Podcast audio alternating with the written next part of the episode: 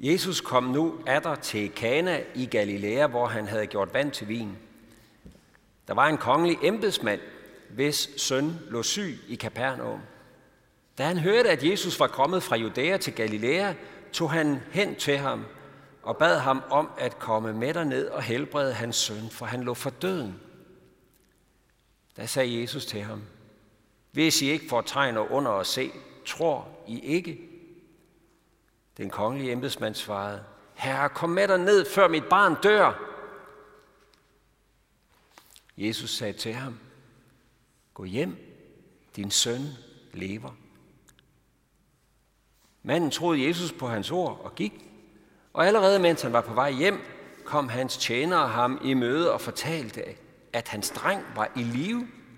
Han spurgte dem så ud om, i hvilken time han havde fået det bedre, og de svarede, i går ved den syvende time forlod feberen ham. Der forstod faderen, at det netop var sket i den time, da Jesus havde sagt, din søn lever. Og han og hele hans husstand kom til tro. Amen.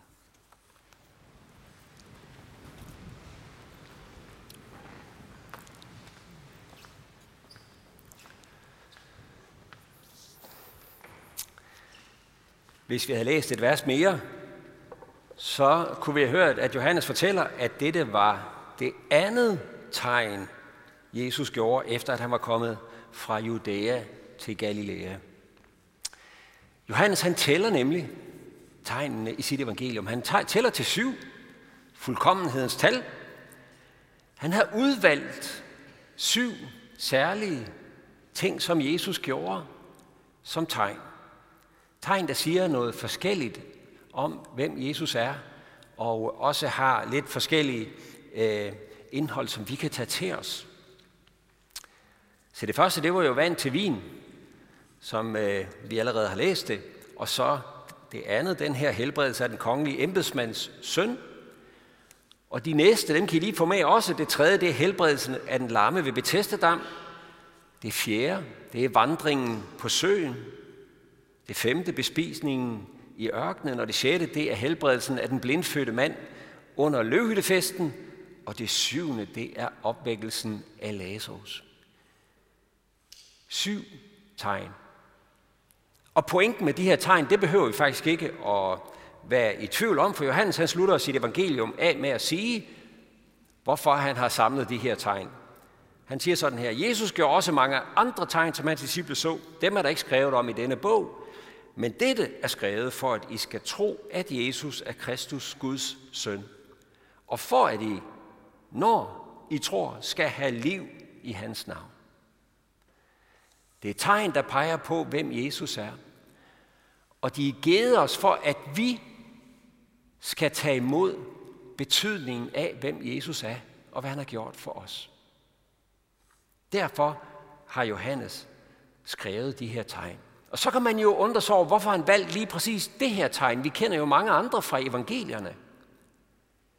Og det her tegn, det er en lille smule underligt. Hvorfor netop det her tegn? Hvad er det, vi skal tage med? Hvorfor har Johannes taget og givet os præcis det her tegn?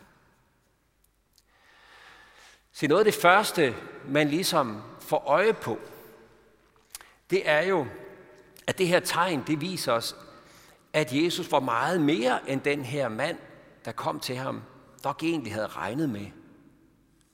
Jesus var mere end en gudsbenået healer. Det er jo det, den her mand havde troet. I hvert fald får vi at vide, at han troede Jesus. Men da han så kommer hjem, kom han til tro. Så der er forskel på den første måde, han ligesom troede på, og det, der skete med ham, da han kom hjem og opdagede, Øh, hvad det var, der var sket derhjemme. Her var der en, som ikke bare havde sådan, han var ikke bare sådan en healer, som havde specielle evner til at helbrede syge, Men tegnet afslører, at her stod embedsmanden over for noget langt større, langt vigtigere, langt mere gennemgribende end bare det at få sin syge søn tilbage igen. Jesus gik jo ikke sådan rent fysisk med den her embedsmand hjem. Og alligevel så gik han jo med ham hjem i og med det ord, det løfte, han havde givet ham. Han flyttede ind hos den her familie, selvom han ikke fysisk gik med embedsmanden hjem til hans hus, så gik han fysisk ind, flyttede ind i det her hjem, for det hjem, det bliver aldrig det samme igen. Hele hjemmet, alle sammen kom til tro på Jesus. De blev bundet til Jesus for tid og evighed. De kom til at stå i et tilbedelsesforhold til ham. For det var ikke bare helbredelse, der flyttede ind, men det var frelse, det var Guds rige, det var fællesskabet med den levende Gud for tid og evighed. Og det, som tegnene i Johannes evangeliet, de gerne vil, det er at åbne den her dør for os. Så vi forstår, at det gælder præcis os, der hører det. Han fortæller det til os, for at vi skal tage imod det her ord og lukke det ind i vores liv, så Jesus flytter med ind. Han fortæller os det, for at vi kan begynde at tage vores egne skridt, efter at have hørt Jesu ord. Vores egne skridt på troens vej. Og så tror jeg, der ligger noget helt vidunderligt i, hvorfor han netop valgte det her tegn med embedsmanden som et af de syv. Fordi det her tegn, det var jo kun et tegn for én mand i virkeligheden, hvis vi sådan tænker over det i udgangspunktet. Der var kun én, der kunne koble tingene sammen. Det Jesus havde lovet, og det der rent faktisk skete, da embedsmanden kom, søn, øh, kom hjem, der var kun én, der vidste, at jamen, så var sønnen blevet helbredt præcis på det tidspunkt, hvor Jesus sagde det. For der var ikke andre end denne kongelige embedsmand, der havde været begge steder på én gang. Det er et skjult tegn for verden. Det er et tegn, verden ikke ser. Det er usynligt. Og vi har kun adgang til det i princippet, det her tegn, på en eneste måde.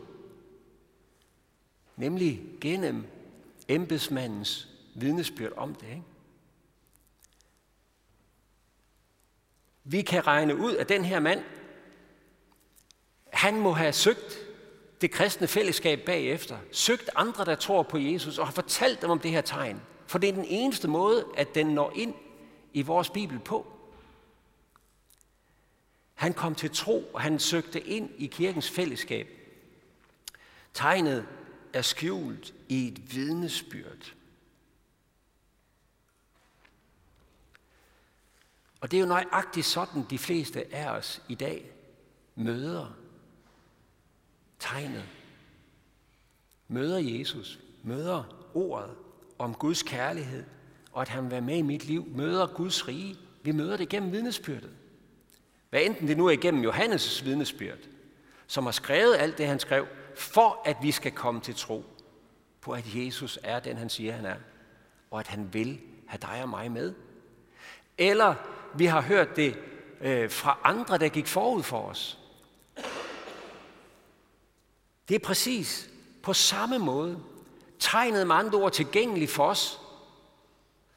Præcis på samme måde, som tegnet blev tilgængeligt for Johannes, det her tegn.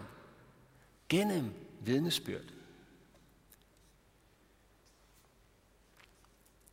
Jesus mødte mennesker, og han ændrede deres liv for altid. Og det blev et tegn. Når jeg er, er præst, det var egentlig ikke med min gode vilje, men når jeg er kommet til tro, ja, så er det egentlig noget, jeg har fået givet. Og vi skal nogle generationer tilbage, et par stykker, før at evangeliet ramte min familie på min fars side i hvert fald. Jeg modtog det, den historie, er jeg vokset op i. Og jeg har mærket den på min krop fra barns ben af. En familie, der var plaget af, ja, ulykke og kaos og vold og lidt for meget alkohol. Min tibolle far, der druknede i en grøft, fordi han kom hjem fra værtshuset. Min farfar, der måtte ud og tjene som seksårig, fordi Hans far var forsvundet og forsvandt i fem år, før han kom tilbage igen. Og så skete der noget i den familie. Der var nogen, der åbnede døren ind til Guds rige og delte lyset fra evangeliet, Guds kærlighed, med den her familie, der var helt nede på bunden.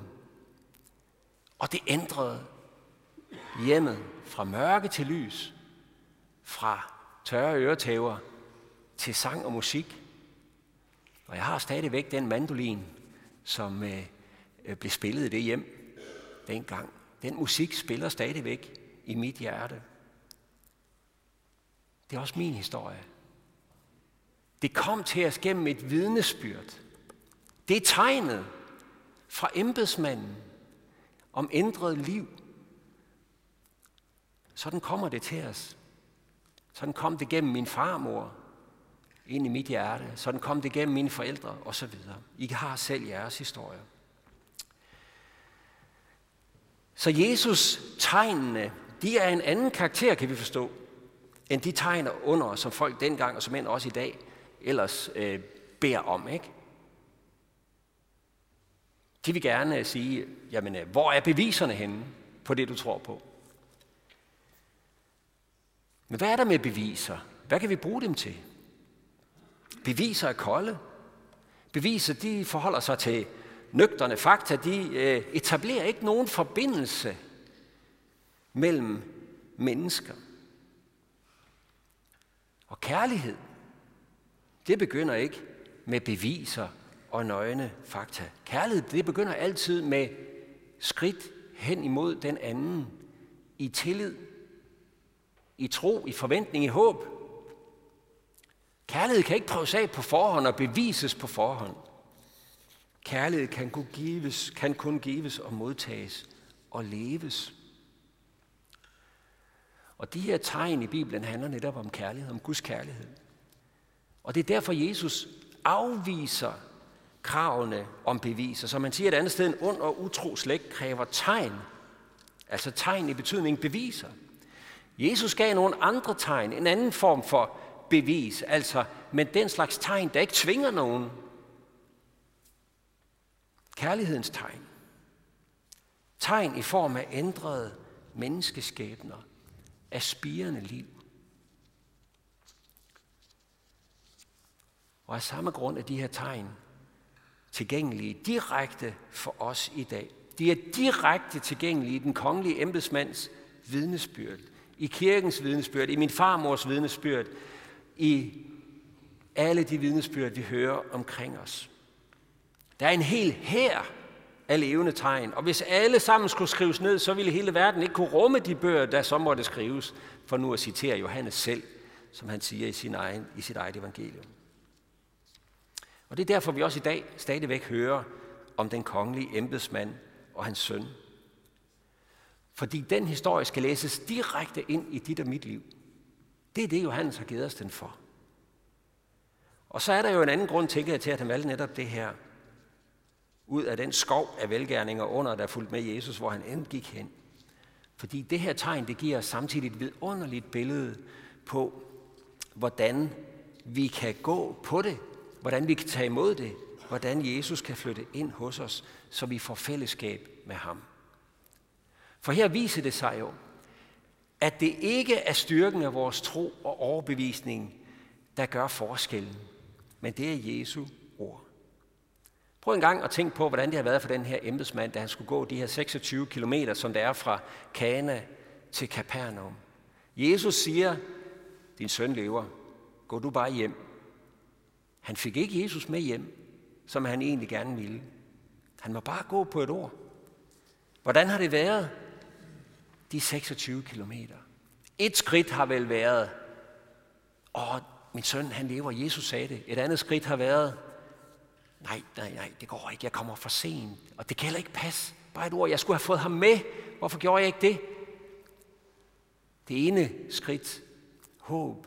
Det andet skridt, fortvivlelse usikkerhed. Holder det nu? Er han nu i live, når jeg kommer hjem?